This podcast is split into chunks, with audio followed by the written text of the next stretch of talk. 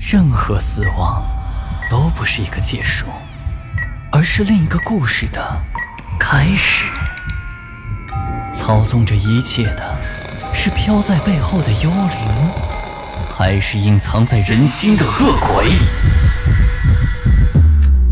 欢迎来到霸天鬼话。午夜论奇案，民间言怪谈，欢迎收听霸天鬼话。俗话说得好，父母是孩子最好的老师，所以要在孩子面前立好形象，做好榜样。不然的话，这是在村里发生的故事。这天腊月二十三，小姨王兰芝来姐姐家走亲戚，她是听说七岁的外甥小五子病了，特意赶来看望的。进了大门，王兰芝刚喊了一声“姐”。突然间，他头皮发炸，浑身发冷，手中拎来的水果哗啦洒了一地。接着便变了声调，成了一个老男人的身影，大声喊起姐夫的小名来：“大兵，大兵啊！你这个没人肠子的东西，给我出来！”姐姐王兰月和姐夫张大兵正在给生病的儿子小五子剥橘子。一见小姨突然疯疯癫癫这个样子，可吓坏了，扔下手中的橘子，忙把小姨扶进屋中。小姨仍然疯闹不止，满嘴说着胡话。姐姐王兰月见妹妹这个样子，便知道她是遭遇了鬼附体，忙好言道：“你是哪路的鬼神？快说出姓名来！快过年了，你要钱给钱，有什么事你尽管说。”快别缠磨俺妹妹了！姐夫张大兵平时胆小如鼠，最怕媳妇儿。一看媳妇儿央求鬼神，也跟着帮腔央求，说只要自己能办到的，要什么答应什么。这时，只见鬼附体的小姨两眼直瞪瞪的望着他们，突然间又哈哈大笑起来。那伟人的笑声让两口子感到毛骨悚然。顿时起了一片鸡皮疙瘩，小五子吓得紧紧的依偎在妈妈怀里，连大气儿也不敢喘一口。只听鬼附体的小姨道：“怎么着？你们俩是真不清楚，还是给我假装糊涂呢？我是你爹，来找你们算账来了。”啊！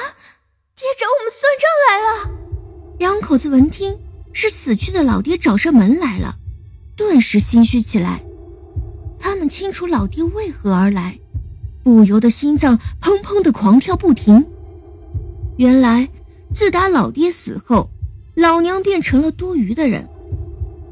王兰月生性凶悍，她嫌婆婆光吃不干，就把婆婆赶出了家门。张大兵是个窝囊废，媳妇儿一瞪眼，他就吓得腿肚子转筋儿，哪敢吐半个步子。也就两眼一闭，吃言不问闲了。老娘被赶出家门后，无处安身。她原来还有个大女儿，三年前患病死了。老太太这下可遭了大殃。她在村上找了一间别人空闲的柴草棚子住。开始，儿子媳妇儿每个月还给点粮食和十几块钱。后来借口生活困难。就釜底抽薪，慢慢断了老人的钱粮。老人几次上门来讨要，都被凶悍的王兰月推出了大门。老太太无奈，只好哭着找到村主任。村主任出面调解了几次，也不见效果。有人就劝老太太去乡里告状，要求法律制裁他们。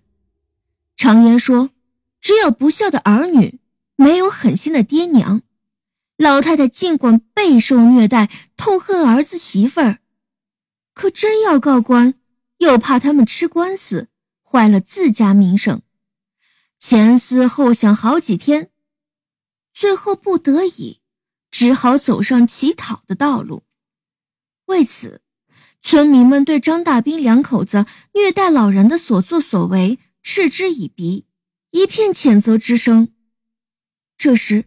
只听老爹说道：“你们两个畜生啊，我刚死没两年，你们就这么对待你娘，我我心疼啊！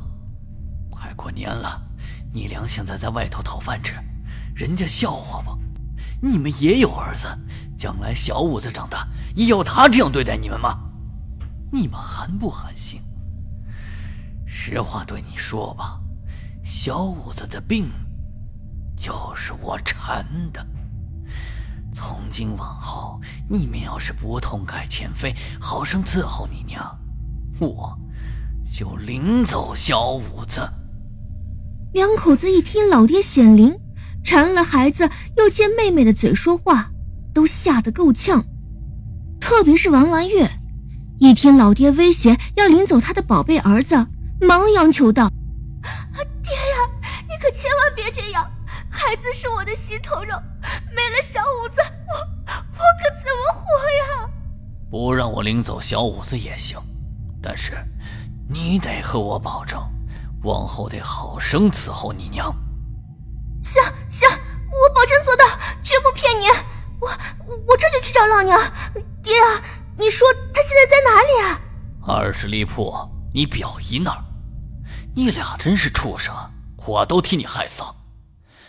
今儿我就饶你们一回，往后要是再敢对待你娘这样，哼，别怪爹了。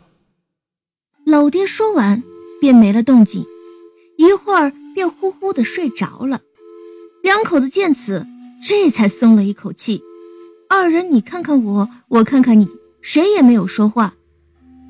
既然老爹说的有名有姓有地点，那就快去二十里铺接老娘吧。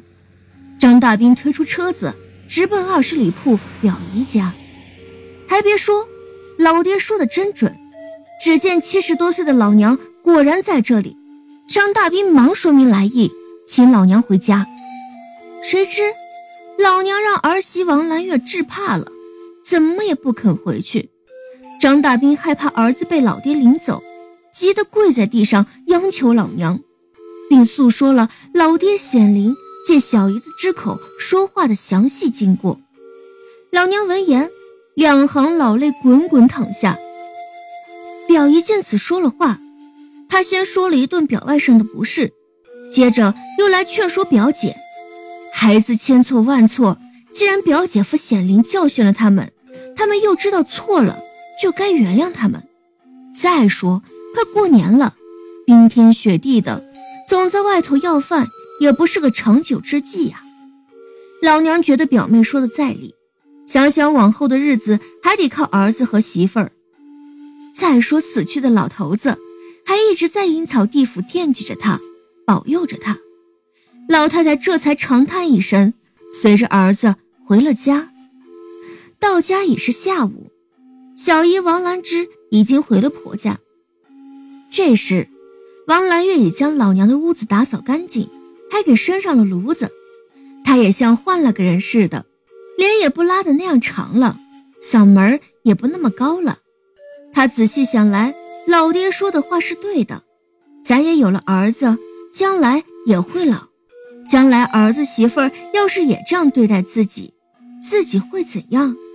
俗话说，船怕翻身，人怕翻个儿。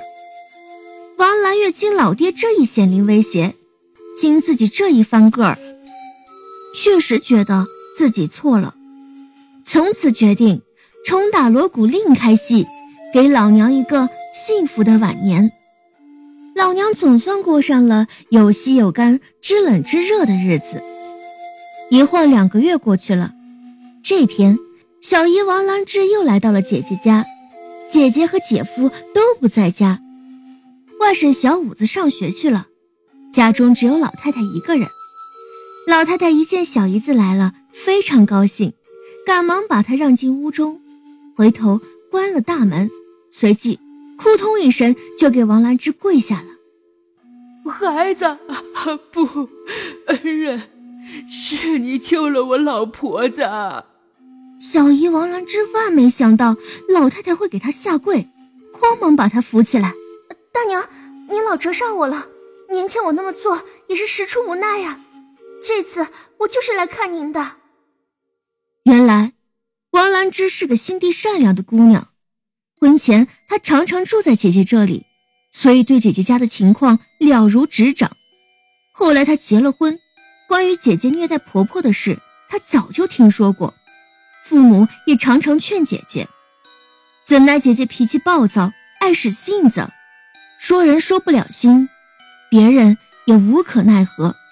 年前，王兰芝听说小五子病了，正想来看看，赶巧这天小五子的奶奶要饭来到他的家门口。王兰芝一见破衣烂衫、冻得浑身发抖的老太太，心里比刀割还难受，忙把老太太往屋里让。老太太一看是小五的小姨，当时也愣了。她还不知道小姨嫁到这个村子来呢。老太太生怕给亲戚丢脸，说什么也不进屋。王兰芝拉着拽着，老太太这才进了小姨的家。王兰芝听完老太太的哭诉，心潮难平，当时就要去找姐姐评理。仔细一想，不行，姐姐那种脾气，闹不好。反倒适得其反，于是他眼珠一转，计上心来，便想出了爹显灵说话的妙计来。